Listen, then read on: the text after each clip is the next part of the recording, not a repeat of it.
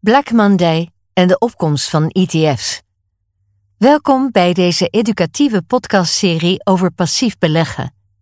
In de komende negen afleveringen vertellen we alles wat u moet weten over passief beleggen, van de verschillen tussen actief en passief beleggen tot het handelen op de beurs.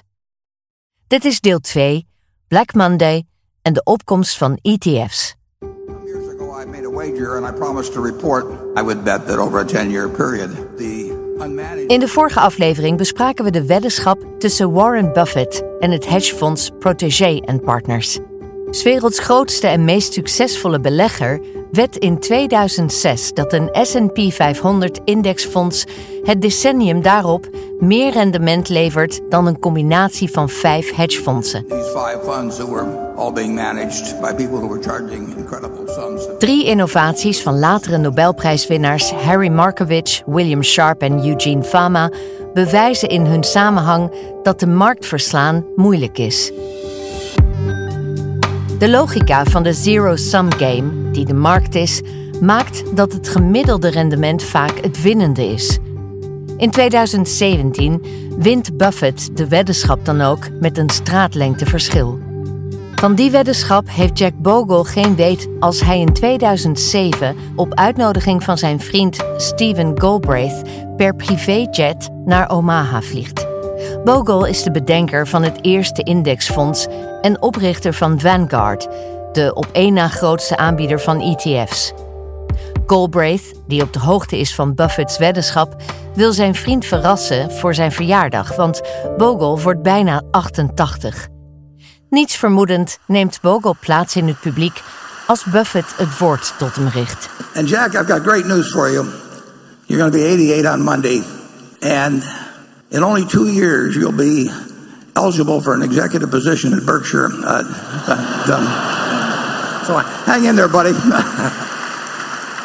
Jack Bogle, many years ago, he wasn't the only one that was talking about an index fund, but he it wouldn't have happened without him. I mean, Paul Samuelson talked about it. Ben Graham even talked about it. But the truth is, it was not in the interest of the investment industry because it brought down fees dramatically.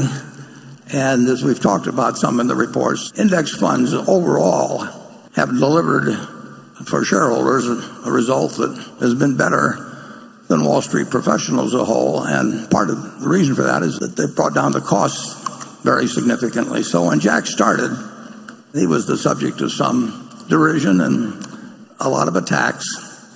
And now we're talking trillions when we get into index funds. And I estimate that Jack, at a minimum, has saved, left in the pockets of investors without hurting them overall in terms of performance at all. He's put tens and tens and tens of billions into their pockets, and those numbers are going to be hundreds and hundreds of billions over time. Zonder de mooie woorden van Buffett aan Bogle tekort te willen doen, is het misschien wat overdreven de passieve revolutie volledig aan Bogle toe te schrijven. Hoewel het waar is dat indexfondsen de bouwstenen van rendement beschikbaar maken voor de massa, groeit het belegde vermogen in passieve oplossingen tot 1993 maar mondjesmaat. In dat jaar lanceert State Street de eerste ETF. In deze aflevering kijken we naar de ontstaansgeschiedenis van de ETF. Wie bedacht het financiële instrument en welke rol speelt het in de opkomst van passief beleggen?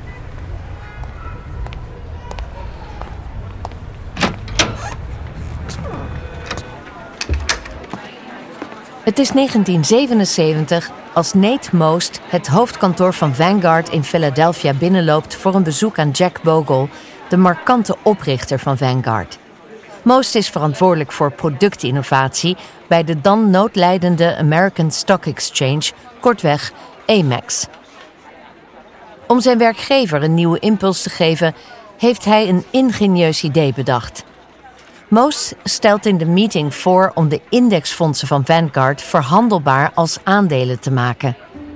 In tegenstelling tot beleggingsfondsen die eens per dag te verhandelen zijn, zouden Vanguard's indexfondsen dan verhandelbaar zijn zolang de beurs open is.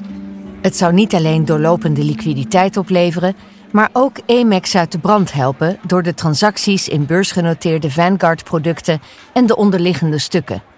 Het enthousiasme van Most voorkomt niet dat Bogle zijn idee resoluut afwijst. Naast enkele praktische bezwaren over hoe om te gaan met de geldstromen die voortkomen uit voortdurend in- en verkopen, heeft Bogle filosofische bezwaren. Hij vindt dat beleggen over de lange termijn moet gaan en dat het daarom geen goed idee is om indexfondsen doorlopend te verhandelen. Bovendien zou de creatie van een ETF leiden tot allerhande exotische ETF's die weinig toevoegen, vindt Bogle. Teleurgesteld druipt Most af. This is USA Tonight with Brad Holbrook. Good evening. Today is Black Monday, the day the Dow dropped more than 500 points, the day the Dow dropped more than 22%, almost double the rate of the Black Monday that signaled the beginning of the crash of 1929. But this crash of 1987 is not just an American experience. Around the world, stock markets fell faster than a skydiver without a parachute. Het is ruim een decennium later als op 17 oktober 1987 wereldwijd paniek uitbreekt op de financiële markten. Handelaren op beursvloeren in Tokio, Amsterdam, Londen en New York overschreeuwen elkaar om volgelopen orderboeken te legen. Verkooporder na verkooporder komt binnen, waardoor koersen, ogenschijnlijk zonder duidelijke reden, in vrije val raken. Aan het einde van de handelsdag, later tot zwarte omgedoopt, zijn ondernemingen ruim een vijfde minder waard. Things were done on paper back then, right? So there wasn't electronic books. We had our pads, we had phones ringing. We did have this little thing called a dot machine, which would spit out orders, retail orders. Buy 100 shares, sell 100 shares, sell 500, sell 1,000. And the machine started getting really busy. You know, you were just getting orders were popping out, and brokers started running around, and it became very real. People were screaming and yelling. It was a matter of don't buy them now because they're going to get cheaper. And they would just stop trading for a minute and go, let's put on a big print. Onderzoek dat de Amerikaanse beurswaakhond Securities Exchange Commission SEC naar de oorzaak van de crash doet, laat geen duidelijke oorzaak zien.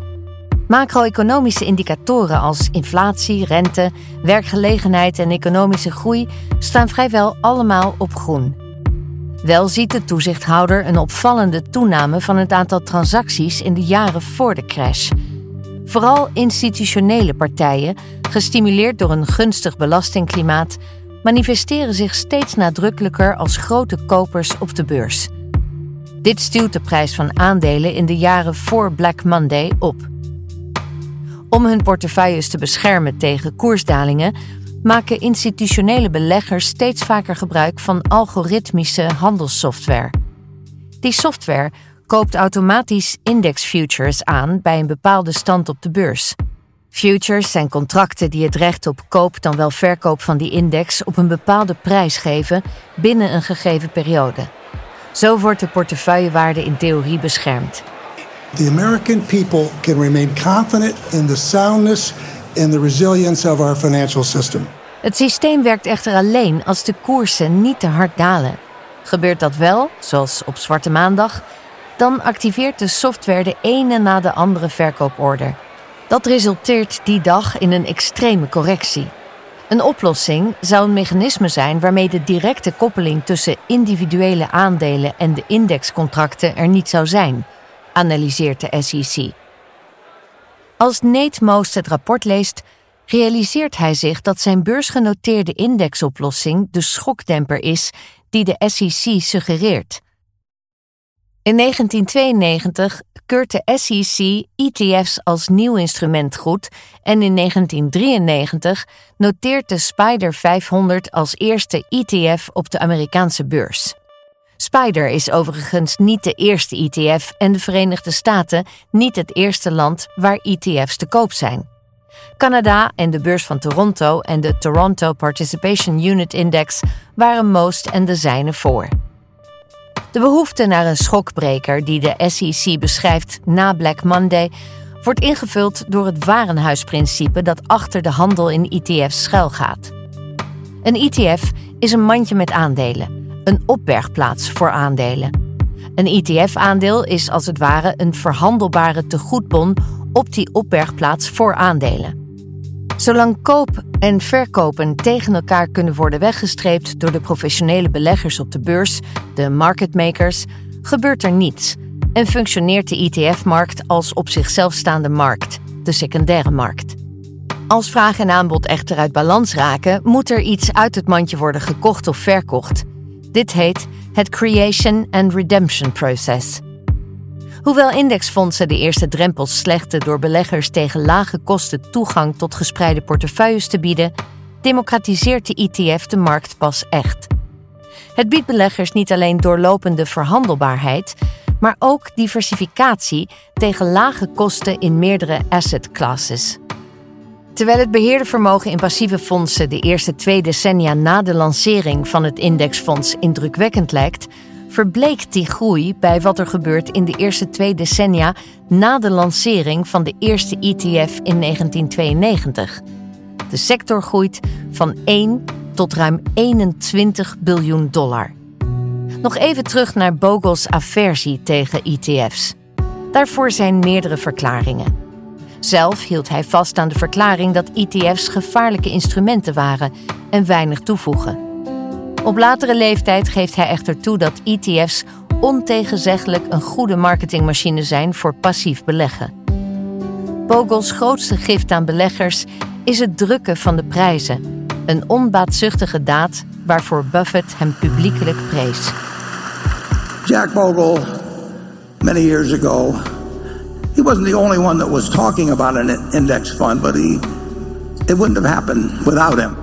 Bijna dogmatisch bleef hij hameren dat kosten het belangrijkste element zijn bij beleggen.